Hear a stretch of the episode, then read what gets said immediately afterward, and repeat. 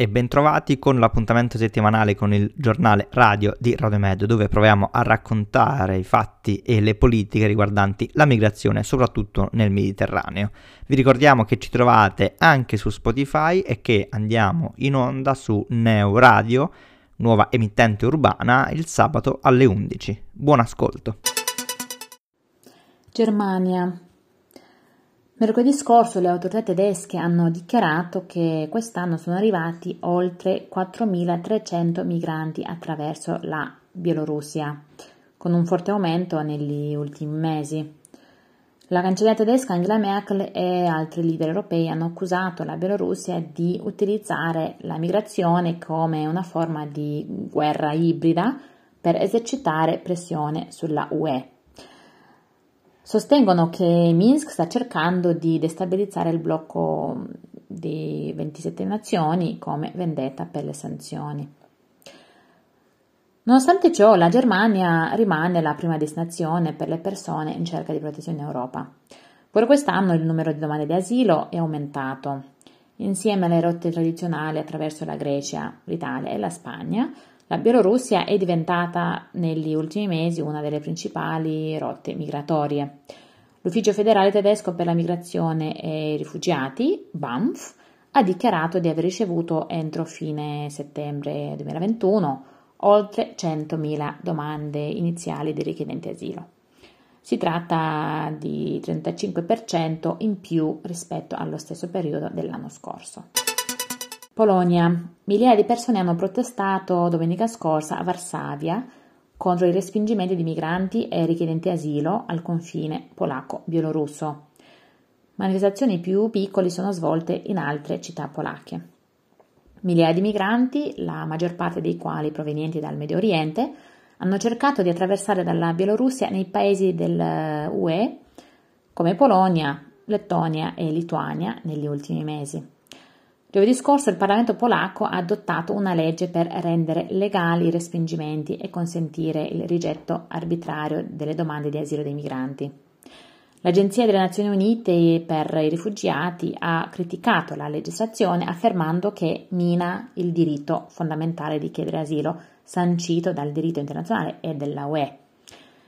I eh, legislatori hanno anche approvato il piano del governo per la costruzione di un muro di confine con un costo stimato di 353 milioni di euro.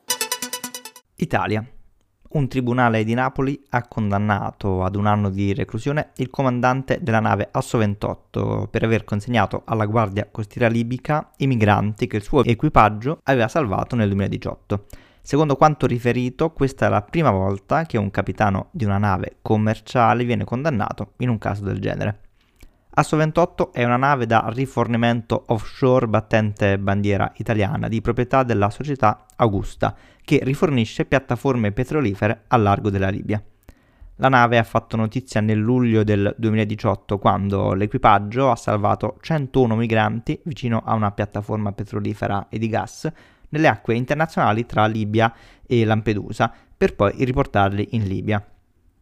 L'equipaggio della nave ha portato i migranti al porto di Tripoli e li ha consegnati alla Guardia Costiera libica, secondo la Procura di Napoli. Anche se il salvataggio è avvenuto su una nave battente bandiera italiana, ovvero sotto la giurisdizione italiana, il centro di coordinamento del soccorso marittimo italiano non è stato allertato dalla ASSO 28. Il giorno del salvataggio l'equipaggio era anche in contatto con la Open Arms che aveva detto loro che il ritorno dei migranti in Libia sarebbe stato illegale. Il governo italiano ha annunciato che ora ci sono altri 3.000 posti all'interno del sistema di accoglienza e integrazione per ospitare gli afghani che sono fuggiti dal loro paese. Il sistema italiano di accoglienza e integrazione SAI si sta espandendo per accogliere gli afghani che sono fuggiti dal loro paese d'origine da quando i talebani hanno preso il controllo del governo ad agosto. Il Ministero dell'Interno ha annunciato che sono stati messi a disposizione altri 3.000 posti grazie al finanziamento del Fondo Nazionale per le Politiche e Servizi di Asilo. Tunisia. Morti e dispersi vicino alla costa della Tunisia. Una notizia tragica, ancora una volta, un naufragio avvenuto tra Madia e Monastir ha portato alla morte di due persone e 22 sono scomparse, solo 7 si sono salvate. Libia. Domenica scorsa 120 migranti eh, sono stati salvati dall'organizzazione privata Sea-Watch al largo delle coste libiche. La nave Sea-Watch 3 ha inizialmente preso a bordo 66 profughi, tra cui molti bambini. Le persone a bordo hanno ricevuto cure mediche. Tre ore dopo Sea-Watch ha riportato una seconda operazione di salvataggio in cui 54 persone sono state salvate. Inoltre, secondo quanto riporta l'agenzia ANSA, 49 eh, migranti sono arrivati sulle coste sarde a bordo di diverse imbarcazioni. Altri 31 migranti hanno raggiunto l'isola italiana di Lampedusa, 41 sono sbarcati in Sicilia domenica scorsa. Turchia. Human Rights Watch afferma che le guardie di frontiera turche hanno espulso i rifugiati dall'Afghanistan oltre il confine con l'Iran. I respingimenti illegali sono andati di pari passo con i danni fisici, ha affermato la ONG.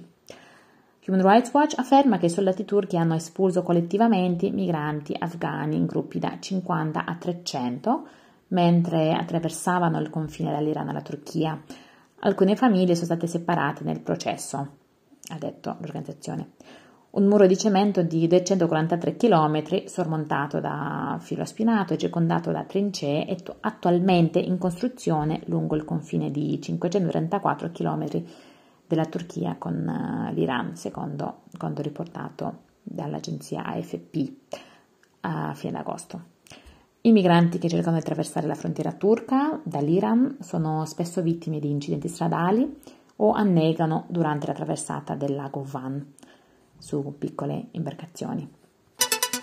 Grazie a tutte e tutti per averci ascoltato, per seguirci e per provare a cercare spazio di racconto per il Mediterraneo. Anche le voci di oggi erano di Dorina e Danilo.